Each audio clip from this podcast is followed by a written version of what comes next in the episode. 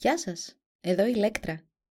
Πριν ξεκινήσουμε το σημερινό μας επεισόδιο που μας έρχεται από τη Σκοτία, θα θέλαμε να ευχαριστήσουμε την Ιωάννα, τον Νότι και τη Σύση για την ευγενική τους υποστήριξη. Το podcast διανέμεται δωρεάν, αλλά οι λογαριασμοί τρέχουν. Οπότε, αν θέλετε κι εσείς να μας υποστηρίξετε με συνδρομή ή με την αγορά προϊόντων με τα λογότυπά μας, πηγαίνετε στη σελίδα μας www.karakaksa.org για περαιτέρω πληροφορίες. Όπως και να έχει, σας ευχαριστούμε που μας ακούτε και ελπίζουμε να σας φέρουμε πολλές πολλές ακόμα ιστορίες. Αρκετά όμως μίλησα γι' αυτό έτσι δεν είναι; Ας ξεκινήσουμε την ιστορία μας επιτέλους. Η Καρακάξα Podcasts παρουσιάζει Μύτος Λαϊκά παραμύθια του κόσμου Ιστορίες από τα βάθη των αιώνων που βρήκαν τον δρόμο τους μέχρι εμάς. Κάποιες ιστορίες μπορεί να περιλαμβάνουν σκηνές βίας και άλλο ευαίσθητο υλικό. Για περισσότερες πληροφορίες για κάθε επεισόδιο, δείτε τις σημειώσεις του όπου βρήκατε αυτό το podcast. Ο ερχομός του Άγκους και της Νύφης Όλον τον χειμώνα η Μπέιρα κρατούσε εχμάλωτη μια όμορφη νεαρή πριγκίπισσα που την έλεγαν Νύφη. Επειδή ζήλευε την ομορφιά της, της έδωσε να φοράει κουρέλια και την έστελε να δουλεύει στην κουζίνα του κάστρου της, όπου της ανέθεταν τις πιο βρώμικες δουλειές.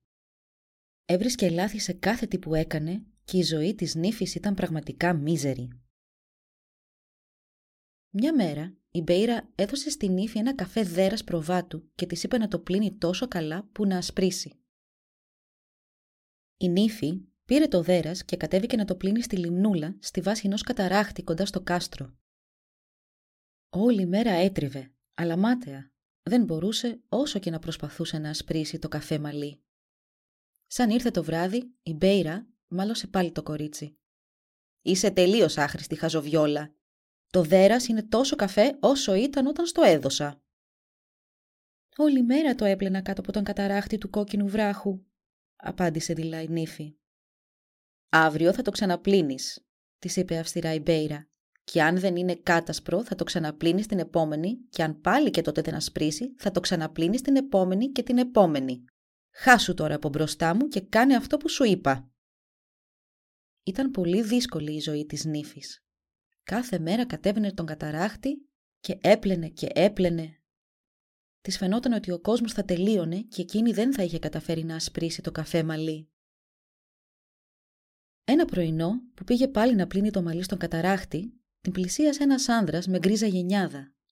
Τη λυπήθηκε την πριγκίπισσα έτσι όπως την είδε να κλαίει σκημένη πάνω από τη δουλειά της και της είπε «Ποια είσαι εσύ και γιατί κλαις» «Με λένε νύφη», του απάντησε η κοπέλα. «Είμαι εχμάλωτη της βασίλισσας Μπέιρα που με διέταξε να πλύνω αυτό το καφέ μαλλί μέχρι να γίνει άσπρο. Αλίμονο, δεν μπορώ να το κάνω». «Λυπάμαι πολύ για του λόγου σου», της είπε ο γέρος άνδρας. «Εσύ ποιος είσαι και από πού έρχεσαι» «Εμένα με λένε πατέρα χειμώνα. Δώσε μου το δέρας και θα σου το ασπρίσω εγώ».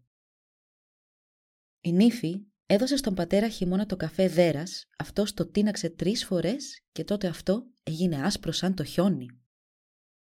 Η καρδιά της νύφης γέμισε χαρά και φώναξε. «Αγαπητέ πατέρα χειμώνα, είσαι τόσο ευγενικός.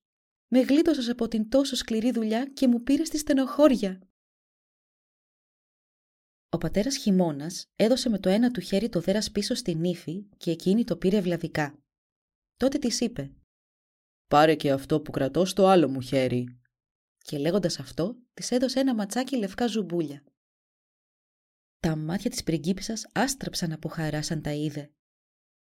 Τότε ο πατέρας χειμώνας της είπε «Αν σε μαλώσει η μπέιρα, δώσε της αυτά τα λουλούδια και αν σε ρωτήσει πού τα βρήκες, πες της ότι είναι από το πράσινο πευκοδάσος. Πες της επίσης ότι στις όχθες των εριακιών αρχίζουν και φυτρώνουν τα κάρδαμα και πως καινούριο χορτάρι φυτρώνεις στα λιβάδια. Έπειτα, ο πατέρας χειμώνας αποχαιρέτησε την πριγκίπισσα και γύρισε να φύγει. Η νύφη επέστρεψε στο βουνίσιο κάστρο και άπλωσε το λευκό δέρας στα πόδια της Μπέιρα. Αλλά η γριά βασίλισσα ίσα που το κοίταξε. Το βλέμμα της είχε καρφωθεί στα ζουμπούλια που κρατούσε η πριγκίπισσα στο χέρι της. «Πού τα βρήκες αυτά τα λουλούδια» τη ρώτησε με μια ξαφνική οργή. Τα λευκά ζουμπούλια τώρα μεγαλώνουν στο πράσινο πευκοδάσος. Το κάρδαμο φυτρώνει στις όχθες των ριακιών και το καινούριο χορτάρι άρχισε να φυτρώνει στα λιβάδια, της απάντησε η νύφη. Τι κακά μαντάτα είναι αυτά που μου φέρνεις, φώναξε η Μπέιρα. Εξαφανίσου από μπροστά μου. Η κοπέλα γύρισε να φύγει, αλλά αυτή τη φορά δεν είχε θλίψει στην καρδιά. Ήταν ευτυχισμένη γιατί ήξερε πως ο χειμώνας τα περνούσε σύντομα και η βασιλεία της Μπέιρα θα τελείωνε μαζί του.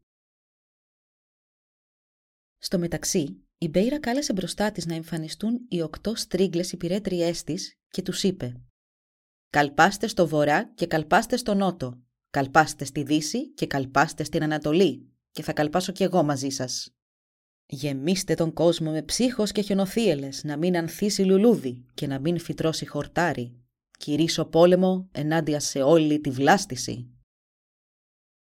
Με αυτές τις διαταγές, οι οχτώ στρίγλες καβάλισαν οκτώ ξαμαλιασμένες κατσίκες και πήγαν να κάνουν ό,τι τους είχε πει η Μπέιρα. Μαζί τους πήγε και η Μπέιρα, με το δεξί της χέρι να κρατά ένα μαγικό και τρομερό μαύρο σφυρί. Το ίδιο κιόλας βράδυ, τρομερές χιονοθύλες μας στίγωναν τους ωκεανούς και τρόμος κυριάρχησε σε όλο τον κόσμο. Ο λόγος όμως που η Μπέιρα κρατούσε εχμάλωτη την ύφη ήταν επειδή ο γιος της, ο Άγκους ο παντοτινά νέος, την είχε ερωτευτεί. Τον έλεγαν παντοτινά νέο γιατί ο χρόνος δεν περνούσε από πάνω του και όλον τον χειμώνα τον περνούσε στην πράσινη νήσο της Δύσης, που είναι γνωστή και ως γη της νιώτης. Ο Άγκους είδε πρώτη φορά την ύφη σε όνειρο και όταν ξύπνησε είπε στον βασιλιά της πράσινης νήσου «Θες, είδα σε όνειρο μια πανέμορφη πριγκίπισσα και την αγαπώ. Δάκρυα έτρεχαν από τα μάτια της και δίπλα της στεκόταν ένας γέρος άνδρας και τον ρώτησα «Γιατί κλαίει η δεσποσίνη» Εκείνος τότε μου απάντησε «Κλαίει γιατί η Μπέιρα την κρατάει εχμάλωτη και της φέρεται πολύ άσχημα». Τότε ξανακοίταξα την πριγκίπισσα και της είπα «Με χαρά θα την ελευθερώσω εγώ» και τότε ξύπνησα. «Πες μου βασιλιά μου, ποια είναι αυτή η πριγκίπισσα και πού μπορώ να την βρω» Την όμορφη πριγκίπισσα την λένε νύφη και την ημέρα που θα γίνεις βασιλιάς του καλοκαιριού θα γίνει η βασίλισσά σου, απάντησε στον Άγκους ο βασιλιάς της πράσινης νήσου. Αυτά όλα τα γνωρίζει η μητέρα σου και θέλει να σε κρατήσει μακριά από την νύφη για να μην τελειώσει η βασιλεία της. Περίμενε εδώ ο Άγκους μέχρι να ανθίσουν τα λουλούδια και να φυτρώσει το χορτάρι και τότε να πας να ελευθερώσεις την όμορφη πριγκίπισσα νύφη. «Θα πάω τώρα αμέσως να τη σώσω», είπε αποφασιστικά ο νεαρός Άγκους. «Ο Λυκομήνας, ο Φεβρουάριος, τώρα μόλις ξεκίνησε», του απάντησε σκεπτικά ο βασιλιάς.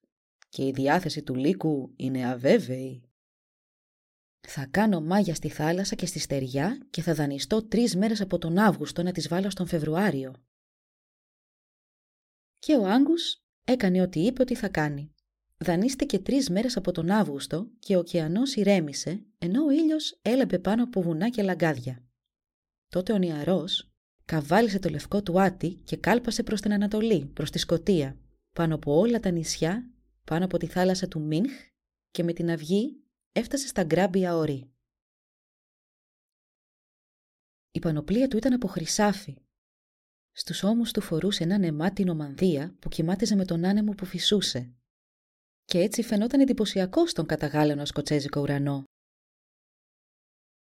Ένας γέρος μουσικός σήκωσε το βλέμμα του και κοίταξε κατά την Ανατολή και μόλις είδε τη λεβεντιά του Άγκους, σήκωσε τη λύρα του και μαζί με τα πουλιά άρχισε να τραγουδά.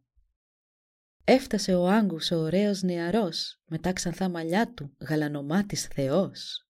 Ο Θεός που έρχεται να φέρει την υπόσχεση της άνοιξης στα μέρη. Τα πουλιά αρχίζουν το τραγούδι Προστάζει τη βιολέτα και βγάζει λουλούδι, το χαμομήλι του γκρεμού που και αυτό κοιμάται προπολού. Φεύγει από τους λόφους το χιόνι το λευκό. Να του αγριόπευκου το πράσινο το ζωηρό.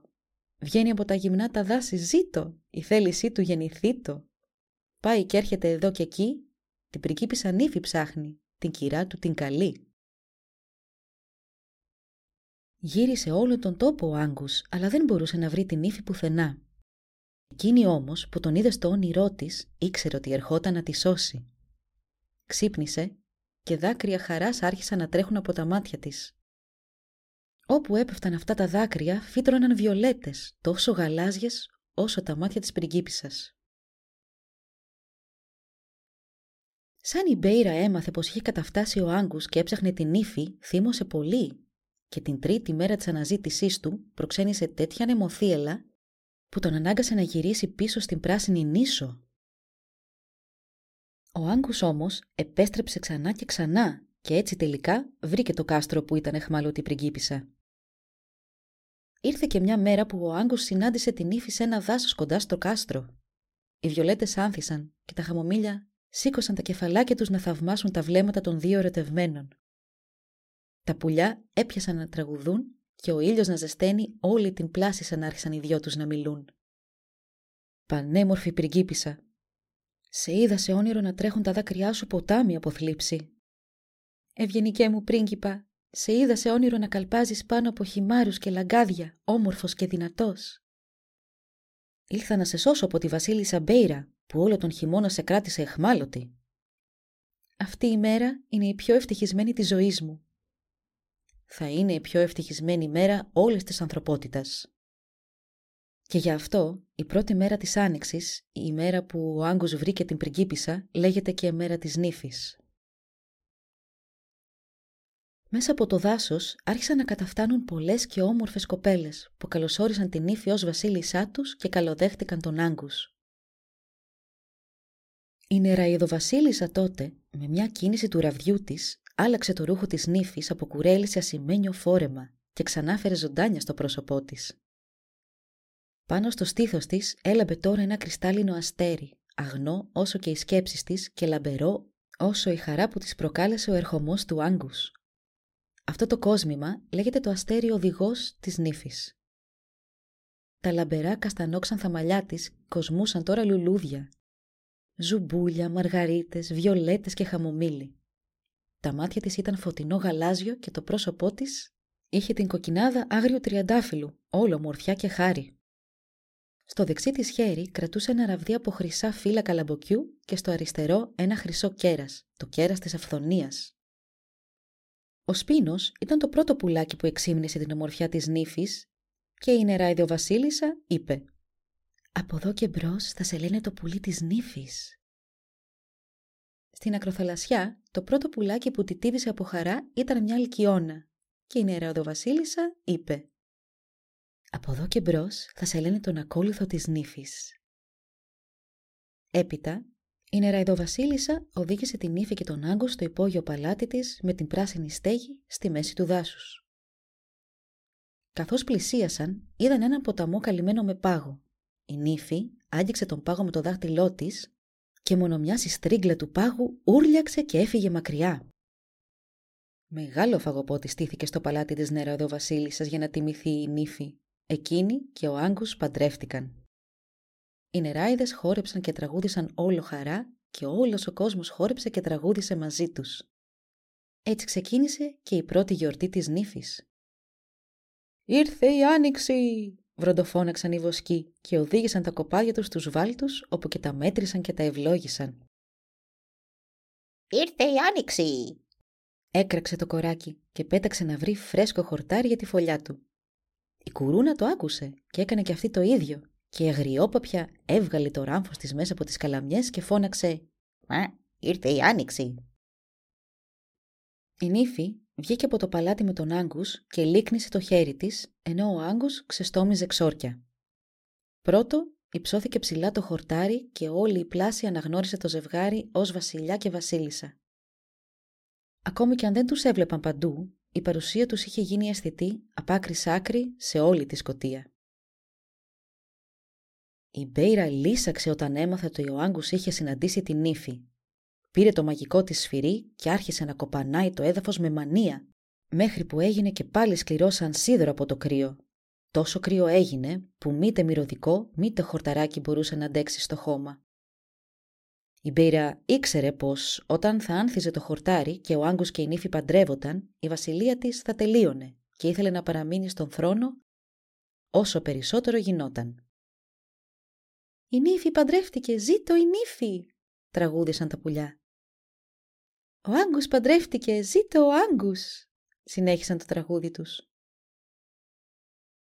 Η Μπέιρα άκουσε το τραγούδι των πουλιών και είπε στις τρίγλες υπηρέτριές της.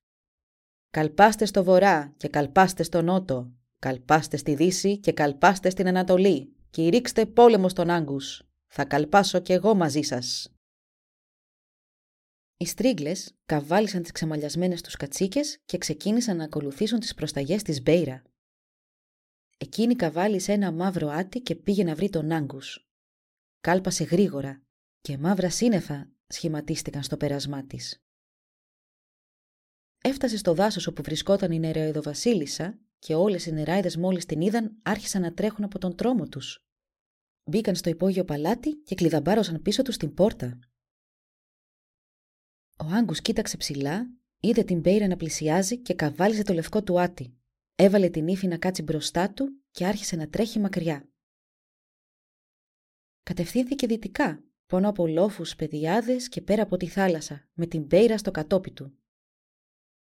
Στο νησί Τυρί υπάρχει ένα βραχώδες φαράγγι και η Μπέιρα πηδούσε με το άτι της από τη μία μεριά στην άλλη κυνηγώντας τον Άγκους. Καθώς πηδούσε, οι οπλές του αλόγου άφησαν μεγάλα κενά ανάμεσα στους βράχους. Και μέχρι σήμερα το φαράγγι λέγεται το άλμα του αλόγου. Ο Άγκους κατάφερε να φτάσει μέχρι την πράσινη νήσο της Δύσης και εκεί πέρασε κάποιες ευτυχισμένες μέρες με την ύφη. Αλλά αδειμονούσε να γυρίσει πίσω στη Σκοτία και να γίνει βασιλιάς του καλοκαιριού. Ξανά και ξανά διέσχιζε τη θάλασσα και κάθε φορά που έφτανε στον τόπο των βουνών και των λαγκαδιών, ο ήλιος έλαμπε και τα πουλιά ξεκινούσαν το τραγούδι τους να τον προϋπαντήσουν. Η Μπέιρα τότε όρθωσε καταιγίδες για να τον κάνει να γυρίσει πίσω. Πρώτα φώναξε τον άνεμο που τον έλεγαν σφυρίχτρα, που φυσούσε δυνατά και παγερά και έφερνε μαζί του νεροποντί και χαλάζι. Τρεις μέρες κράτησε αυτό και σε όλη τη σκοτία επικρατούσε θλίψη και πικρία. Πρόβατα και αρνιά ψόφισαν στους βάλτους και άλογα και αγελάδες χάθηκαν. Ο Άγκους ξέφυγε, μα σύντομα επέστρεψε. Ο επόμενος άνεμος που κάλεσε η Μπέιρα ήταν ο Αιχμηρός, ο Γκόμπαγκ. Κράτησε εννέα μέρες και όλος ο τόπος κατατρυπήθηκε από αυτόν, μιας και η ορμή της βροχής ήταν κάθετη και δυνατή και τρύπωσε παντού. Αλλά ο Άνγκους ξαναγύρισε και η Μπέιρα αυτή τη φορά κάλεσε τον άνεμο σαρωτή. Ο δυνατός αέρας ξερίζωσε ολόκληρα δέντρα και ακόμη και το πιο χαμηλό λουλούδι δεν έμεινε όρθιο. Φυσούσε διαρκώς και η Μπέιρα χτυπούσε και ξαναχτυπούσε με το σφυρί της το έδαφος να μην φυτρώσει το χορτάρι. Αλλά οι προσπάθειές της απέβησαν μάταιες. Η άνοιξη άρχισε να χαμογελά παντού και κάθε φορά που η Μπέιρα σταματούσε να ξεκουραστεί, ο ήλιος ξεπρόβαλε μεγαλόπρεπα. Τα χαμομήλια άνοιγαν τα πέταλά τους περήφανα μέσα από μικρές τρύπες που ούτε ο σαρωτής δεν μπορούσε να φτάσει. Ο Άγκους έφυγε, αλλά ξαναγύρισε. Η Μπέιρα όμως δεν είχε χάσει τελείως τις ελπίδες της. Οι πράξεις της έφεραν μεγάλη καταστροφή στους ανθρώπους και ξεκίνησαν οι εβδομάδες της ολιγαρκίας. Η τροφή λιγόστεψε. Οι ψαράδες δεν μπορούσαν να βγουν να πιάσουν ψάρια εξαιτίας των καταιγίδων και η Μπέιρα και οι στρίγλες της έμπαιναν στα σπίτια των ανθρώπων και τους έκλεβαν το λιγοστό φαΐ που είχαν. Η καιροί ήταν πολύ δύσκολη. Ο Άγκους αισθάνθηκε μεγάλη συμπόνια για τους ανθρώπους και προσπάθησε να πολεμήσει τις τρίγλες της Μπέιρα. Εκείνη όμως κάλεσε τις θύελες της ασθένειας για να τον κρατήσει μακριά και αυτές κράτησαν μέχρι και την πρώτη εβδομάδα του Μαρτίου. Άλογα και κατοικίδια ζώα πέθαναν από την πείνα αφού η θύελα έριχνε κάτω τις ζωοτροφές και τις σκορπούσε σε λίμνες και ωκεανούς. Αλλά ο Άγκους πάλεψε στεναρά με τις τρίγλες της Μπέιρα και τελικά κατάφερε να τη στείλει μέχρι πάνω στο βορρά, όπου και φυσούσαν και ξεφυσούσαν όλο θυμό. Η Μπέιρα τότε ανησύχησε και έκανε μια τελευταία απόπειρα να ξεκάνει μια και καλή τις δυνάμεις της άνοιξης. Σήκωσε το σφυρί της και χτύπησε τα σύννεφα. Πήγε μέχρι το βορρά και μάζεψε όλες τις υπηρέτριές της και όλες μαζί, σαν ένα, πέταξαν προς τον νότο να ξεκάνουν τους εχθρούς τους. Μέσα από τον μαύρο βορρά άρχισαν να καλπάζουν όλες μαζί σαν ένα. Μαζί τους ήρθε και η μεγάλη μαύρη καταιγίδα. ήταν σαν να γύρισε ο χειμώνας να κατασταθεί για πάντα. Όμως, ακόμη και η Μπέιρα και οι υπηρέτριές της έπρεπε κάποτε να ξαποστάσουν. Έτσι, ένα σκοτεινό σούρουπο έκατσαν όλες μαζί στην πλαγιά ενός γυμνού βουνού και για λίγο μια ηρεμία βασίλεψε σε γη και θάλασσα. «Χαχα», φώναξε η αγριόπαπια που μισούσε τις τρίγκλες. «Χαχα, είμαι ακόμα ζωντανή και εγώ και τα έξι παπάκια μου». «Υπομονή, τεμπέλα πολυλογού», της απάντησαν. «Δεν έχουμε τελειώσει ακόμη». Εκείνο το βράδυ η Μπέιρα δανείστηκε τρεις μέρες από τον χειμώνα που δεν είχαν περάσει, μιας και ο Άγκους δανείστηκε τρεις μέρες από τον Αύγουστο. Τα τρία πνεύματα των δανεισμένων ημερών ήταν πνεύματα καταιγίδων και κατέφτασαν καβάλα σε αγριόχειρους. Η Μπέιρα τους είπε «Είσαστε φυλακισμένα πολύ καιρό. Πηγαίνετε. Είστε ελεύθερα». Το ένα μετά το άλλο, τα πνεύματα πηγαινοέρχονταν καβάλα στους αγριόχειρούς τους για τις επόμενες τρεις μέρες. Μαζί τους έφεραν χιόνι, χαλάζι και δυνατούς ανέμους. Το χιόνι άσπρισε τους βάλτους και γέμισε τα αυλάκια των καλλιεργειών, τα ποτάμια φούσκωσαν και ξεχύλισαν. Τα μεγάλα δέντρα ξεριζώθηκαν. Η πάπια πέθανε μαζί με τα έξι της παπάκια. Πρόβατα και αγελάδες ξεψύχησαν και πολλοί άνθρωποι χάθηκαν σε γη και θάλασσα. Οι μέρες αυτές ονομάζονται οι τρεις μέρες του αγριόχειρου. Η βασίλισσα της Μπέιρα σιγά σιγά τελείωνε. Δεν μπορούσε πια να πολεμήσει τη νέα ζωή που ξεπηδούσε από κάθε ρογμή του τόπου. Η αδυναμία των γυρατιών της άρχισε να την καταβάλει και να ζητούσε να ξαναπιεί από το πηγάδι της νιώτης. Σαν είδε τον Άγκους να καλπάζει πάνω από τους λόφους με το γενναίο του λευκό άτι και να σκορπά τις στρίγκλες της σε όλες τις άκρες της γης, ένα φωτεινό μαρτιάτικο πρωινό, πανικοβλήθηκε και έφυγε απελπισμένη.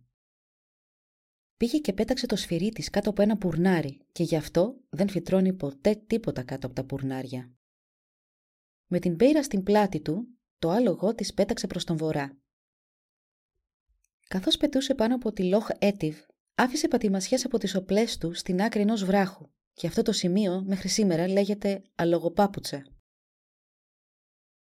Δεν σταμάτησε να καλπάζει μέχρι που έφτασε στο νησί Σκάι, όπου και έκατσε να ξεκουραστεί στο πλάτωμα στροφή της γριάς, στο Μπρότφορντ. Εκεί έμεινε να κοιτάζει την θάλασσα μέχρι που η μέρα έγινε ίση με τη νύχτα. Τη μέρα έκλεψε σαν σκεφτόταν τη χαμένη της δύναμη, μα τη νύχτα πέταξε δυτικά μέχρι την πράσινη νήσο. Τα ξημερώματα της επόμενης μέρας πήγε και ήπια από το πηγάδι της νιώτης. Όταν η μέρα έγινε ίση με τη νύχτα, ο Άγκους ήρθε στη Σκοτία με την ύφη και τιμήθηκαν ως βασιλιάς και βασίλισσα όλων των αόρατων πραγμάτων. Ταξίδεψαν από τον νότο προς το βορρά όλο το πρωί και το μεσημέρι, ενώ το απόγευμα και το βράδυ ταξίδεψαν από τον βορρά προς τον νότο.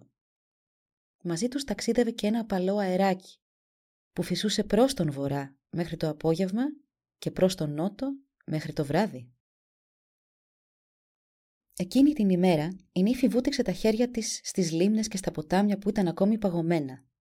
Όταν το έκανε αυτό, η στρίγκλα του πάγου έπεσε σε νάρκη και δεν ξαναξύπνησε μέχρι που πέρασε και το φθινόπορο. Το χορτάρι άρχισε να μεγαλώνει εύκολα όταν ο Άγκους έγινε βασιλιάς. Φυτεύτηκαν σπόροι και οι άνθρωποι ζήτησαν από την ύφη να τους κάνει καρπερούς. Όλη η γη ομόρφινε με λουλούδια κάθε χρώματος. Ο Άγκους είχε μία λύρα με ασημένιες χορδές και όταν έπαιζε, νεαροί και νεαρές έβγαιναν από το δάσος και ακολουθούσαν τη μουσική. Οι μουσικοί έλεγαν στα τραγούδια τους ότι ο Άγκους φιλούσε τους ερωτευμένους που, όταν χωρίζονταν στο τέλος της ημέρας, τα φιλιά του γίνονταν πουλιά και πετούσαν πάνω από τα κεφάλια των ερωτευμένων και τους γέμιζαν με τραγούδια αγάπης και τρυφερών αναμνήσεων. Ένας μουσικός τραγούδισε τα εξής. Ο νοτιάς που ανάπτει θάλασσα σαν φύσηξε, σφύριξε ανοιξιάτικη ελπίδα και καλοκαιρινή περηφάνεια. Η σκληρή βασιλεία της Μπέιρα έπαψε. Άγκους ο νέος παντοτινά, ο θεός της αγάπης ο Χρυσομάλης, με τα μυστήρια τα μάτια τα γαλανά, σαν το αστέρι το πρωινό εσύ λάμπεις. Τα άλλα τάστρα όπου φύγει φύγει και η αυγή αντιλαλεί τη νίκη σου. Στο πλευρό σου η απαράμιλη νύφη με άρωμα βιολέτας περνάνε οι νύχτες σου. Καμιά απολύτως κατάκτηση δεν μπορεί να συγκριθεί με την ανωτερότητα της αγάπης που ποτέ δεν θα χαθεί. Τον παλιό καιρό που δεν υπήρχαν ημερολόγια στη Σκοτία, οι άνθρωποι αναγνώριζαν και ονόμαζαν τις διάφορες περιόδους του χειμώνα και της άνοιξης, της ηρεμίας και της καταιγίδας με τον τρόπο που είδαμε παραπάνω. Ο αγώνας μεταξύ της Μπέιρα και του Άγκους είναι αυτός μεταξύ του χειμώνα και της άνοιξης, του σκοταδιού και του φωτός, του κρύου και της ζέστης, του θανάτου και της ζωής.